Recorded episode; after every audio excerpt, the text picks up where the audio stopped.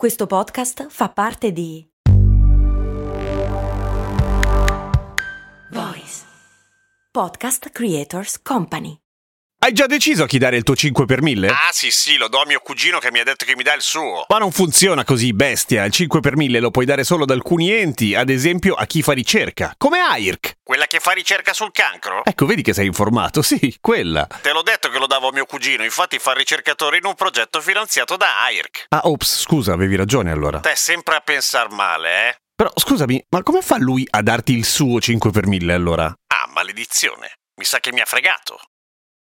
Vabbè, senti, mh, ci è arrivata una domanda abbastanza puntuale, ogni tanto succede, è successo oggi, e ci chiedono se possiamo dedicare una puntata al dilagare della critical race theory nelle scuole.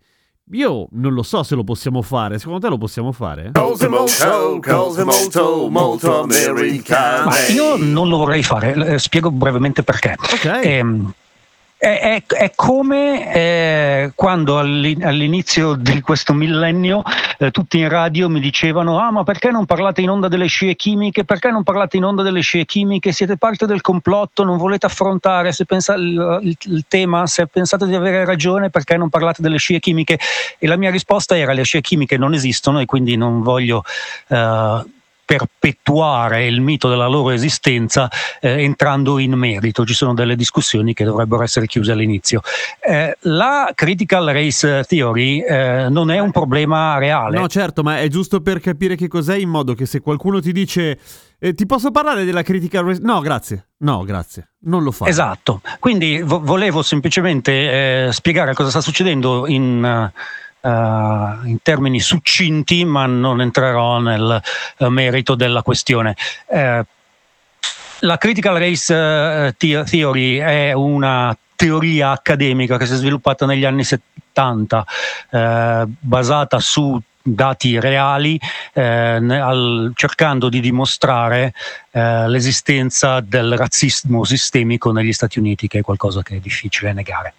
Ehm, il, il dire che nelle scuole si insegna la critical race theory viene utile dal punto di vista legale e dal punto di vista mediatico, nel senso che Ok. è molto più efficace eh, attaccare queste scuole di cattivoni eh, che insegnano teorie elaborate in, eh, a- in università progressiste negli anni 70 e soprattutto eh, si possono fare delle leggi estremamente vaghe che possono essere applicate a, eh, muzzo eh, a seconda di dove ti trovi. In questo momento ci sono tre scuole negli Stati Uniti che vietano l'insegnamento della, eh, della critical race theory. Che cos'è? Non si sa, è quello che in quel momento pensa il legislatore. Ok, è un po' come il gender. Una roba che nessuno sapeva che cazzo era, ma che ogni tanto veniva attaccato. Sì, sì, sì, è esattamente come la teoria gender, non c'è nessuna teoria gender. Sì, una, clava Però, in eh, mano alla destra che... Esatto. Ok.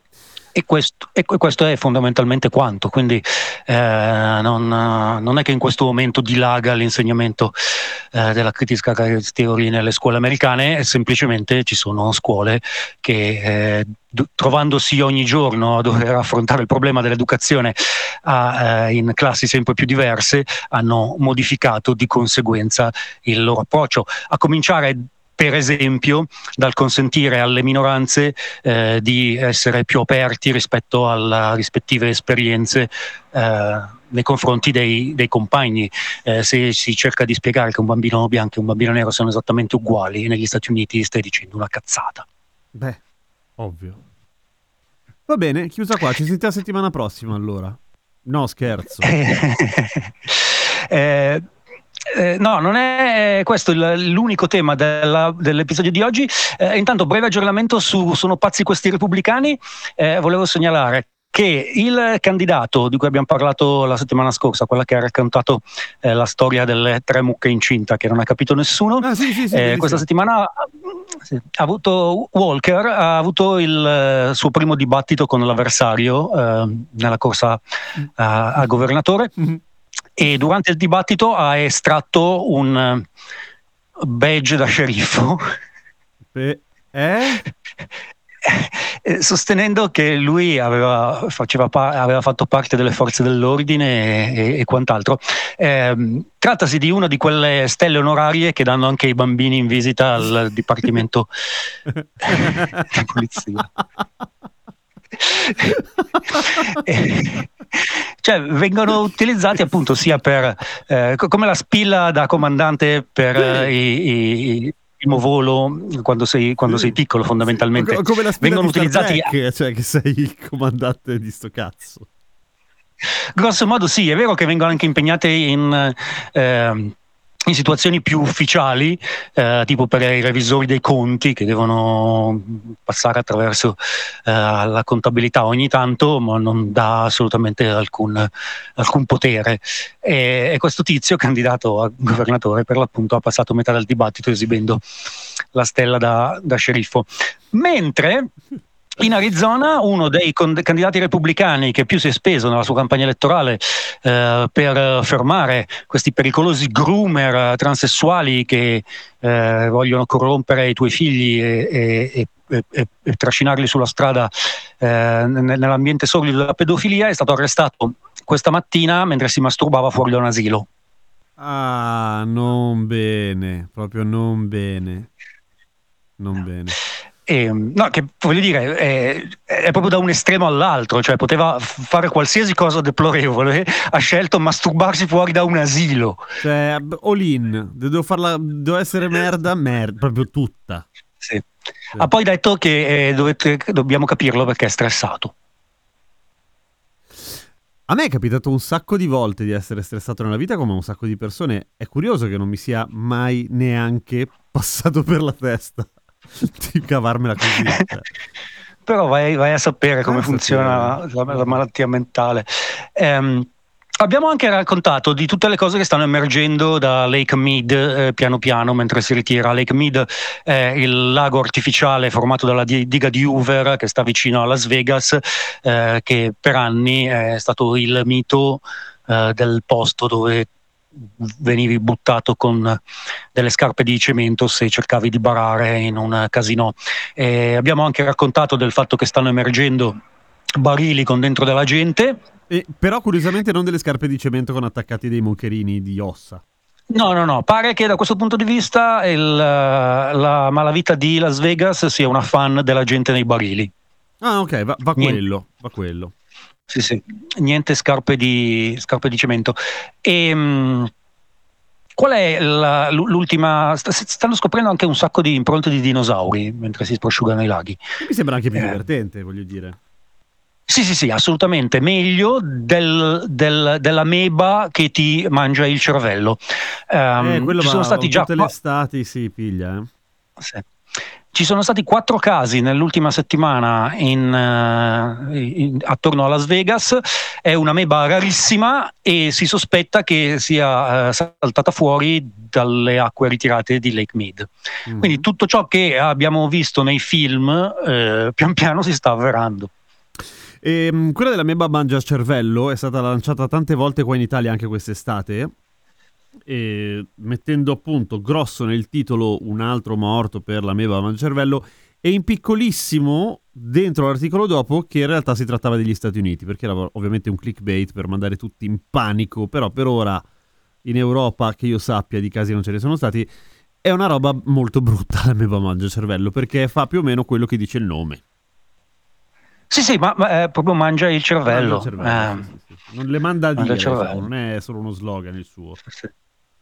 No, assolutamente. Beh, mi fa sospettare questa cosa che sia stato, il nome gli sia stato dato dagli americani, che si sa che nel dare i nomi sono molto descrittivi. Van dritti, sì, sì, sì, molto didascalici, ma anche molto efficaci. Eh, sì. C'è questa cosa che mi fa morire da ridere, eh, che eh, se tu vai per uccelli, mm-hmm. nel, nel, senso dell'ornitologia... Quindi li ehm, lasci vivi poi? Questo... Sì, sì, sì, sì. Assolutamente. Eh, negli Stati Uniti è estremamente semplice fare un figurone eh, perché eh, non usano i nomi latini, eh, ma usano il nome eh, popolare, diciamo, che è quasi sempre eh, descrittivo del, ehm, di, di, come, di come sembra l'uccello e che cosa mangia. Quindi se vedi un uccello nero a Auckland, molto probabilmente si chiama tipo Nerella di Auckland. Se vedi che mangia le sardine, probabilmente si, si, si chiama Mangia sardine di Auckland. Oppure, quello, quando è più specifico, Mangia sardine nera di Auckland. Sì, esatto. E devo dire che ho, ho notato che è difficile che ci siano tre caratteristiche, ce ne sono sempre due Ah, su sì. tre però. Eh, ma perché a livello statistico con due caratteristiche eh, sciogli qualunque dubbio. Cioè il casino è Beh, quando c'è sì, un la altro uccello ca- di ca- Oakland. cambia ma- anche la Costituzione, peraltro, due su tre. quindi. Peraltro sì, peraltro sì. Peraltro Cioè, we are onto something. Senti, come si chiama il... eh, L'airone cenerino? Ehm, cavolo, non mi ricordo. Beh, Aaron di sicuro. Certo, sarà... eh, Lo sapevo, eh, ma sono un cane con, con nomi. Aaron... Vabbè, lo cercherò. Cioè, eh, si chiama si chiama Airone piuttosto grigio. Cioè, grayish. Mostly Grey Heron. il più delle volte. sì. Ehm, bene. Ehm, Questa puntata di cose molto umane è offerta da New Balance. Cos'è, quindi adesso corri? Corro, sì, E la tecnica? ma è la mia. Ah, andiamo bene. Lo stile? Sempre il mio. Certo, certo, ma i 5 in quanto? Cosa? Lo sapevo, non sei un vero runner. Ma certo che lo sono, ne sono sicurissimo. E perché? Perché corro? Vai su newbalance.it slash it slash running per scoprire di più. ah no, adesso parliamo di racchettoni. Racchettoni, quelli che si giocano a- sulla battigia. No, no, eh, il, il paddle Ah, paddle. Paddle, Poi va di brutto il paddle. Il paddleboard. Sì, ehm, al punto che la settimana scorsa la Federazione Italiana Tennis è diventata Federazione Italiana di Tennis e Padel. Ah, ok, quindi se l'è, se l'è mangiato il tennis. Beh, ci sta. Eh, esatto. Ehm, n- no- non è successo a caso. Adesso io non so se la situazione in Italia sia paragonabile a quello che sta succedendo in Nord America per quello che riguarda il paddleboard. Eh, alcuni dicono che in Italia sia semplicemente una sorta di, ehm, di trucco legale perché così il presidente della federazione si può ripresentare a fine mandato perché a quel- adesso è un'altra federazione. Ah, no, non saprei dirtelo, sai, non saprei dirtelo. Po- Però eh, può anche essere che in realtà eh, stia succedendo su diversa scala quello che sta succedendo negli Stati Uniti. Qual è il problema con i campi da tennis degli Stati Uniti che eh, per anni eh, è stato un rovello degli speculatori? I campi da tennis sono per lo più pubblici, Ok? portano via un sacco di, un sacco di spazio. ehm, non eh, ci si può costruire sopra niente, quindi non ci si può fare dei soldi. Beh. E eh, tendenzialmente, siccome si gioca in due per due ore, non ci si possono fare eh, abbastanza soldi perché venga considerato profit, profitable.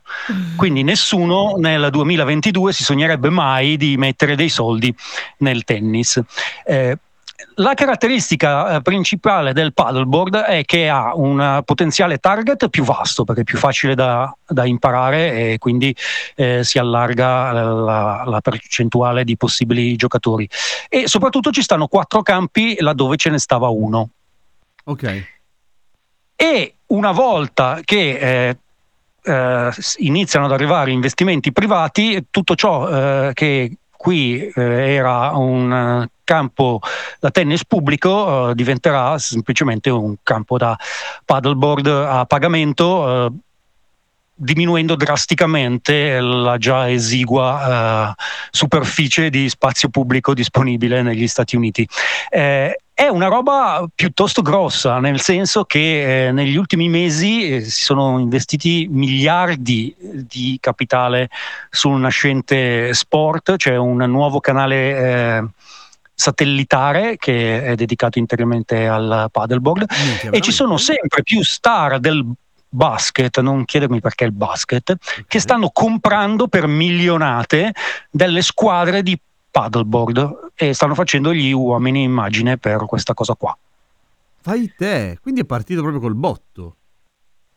Sì, sì, eh, in realtà negli Stati Uniti l'abbiamo già eh, affrontato il, il tema, è molto comune che si cerchi di costruire nuove leghe dal nulla, ogni tanto ci si riesce, ma per una che ci si riesce, come non so, i- la lega del, mixed martial art, eh, ce ne sono 200 che sono fallite miseramente e eh, hanno bruciato milioni di capitale. Abbiamo anche raccontato di come a San Francisco c'è un parco dove ogni domenica ci sono gruppi di pirla che cercano di lanciare il nuovo sport che di solito è un guanto speciale per schiaffeggiare le palle o robe del genere. Ok, Eh, ok, ok.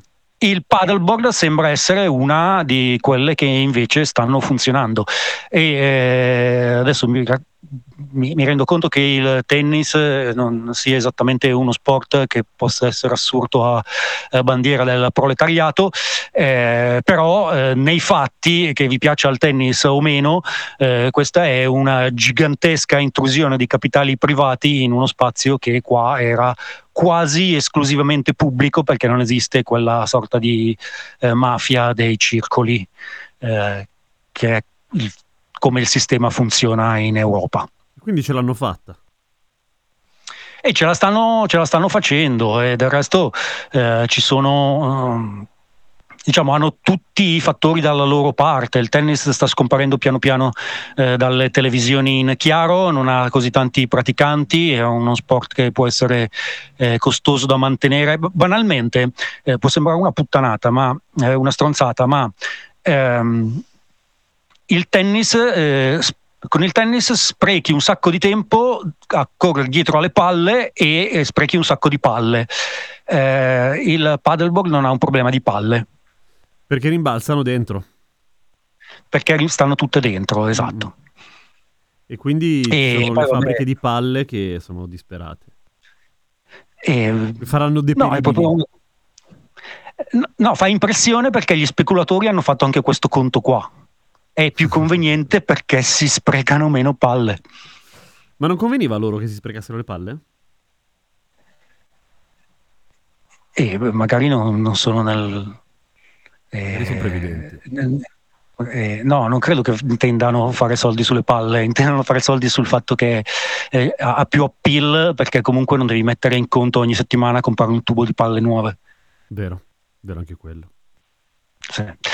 E, e poi vabbè insomma tutti degli altri fattori fra cui il fatto che eh, è sempre più appetibile per due fasce eh, di, ehm, di utenti che il tennis eh, invece a cui, il tennis non arrivava che erano gli over 55 che a giocare a tennis per eh, motivi di età magari non ce la facevano tanto più e gli under 24 che considerano il tennis uno sport da matusa e anche dire matusa una cosa da matusa Un po' sì. a eh. indicare, anche ad indicare che siamo dei matusa.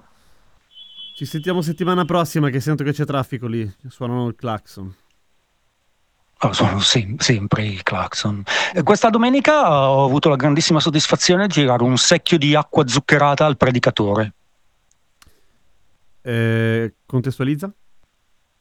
E ah, eh, la domenica mattina all'angolo c'è un predicatore che va avanti per quattro ore a dire che andrò all'inferno perché non mi pento, eh, ma questa domenica c'erano dei lavori all'angolo, quindi è andato eh, venuto abbastanza vicino alla mia finestra. E io lo odio perché è un predicatore e lo odio anche perché la sua famiglia è costretta a stare in parte a, a guardarlo predicare per quattro ore sotto il sole mentre urla a tua gente di pentirsi che stanno andando all'inferno e la sua famiglia è la moglie e sei bambini piccolissimi e evidentemente chiamare i servizi sociali non è una soluzione perché comunque è sempre lì. In ogni caso era abbastanza vicino alla mia finestra e gli ho chiesto due volte eh, educatamente di smetterla perché erano le 8 di mattina e mi stava rompendo il cazzo e la terza volta gli ho tirato un sacco d'acqua zuccherata. Tu dici perché zuccherata? Perché l'acqua normale si asciuga e, e- e via. L'acqua zuccherata è una rottura di coglioni per quattro ore. Pentiti però adesso. No, ho deciso di andare all'inferno.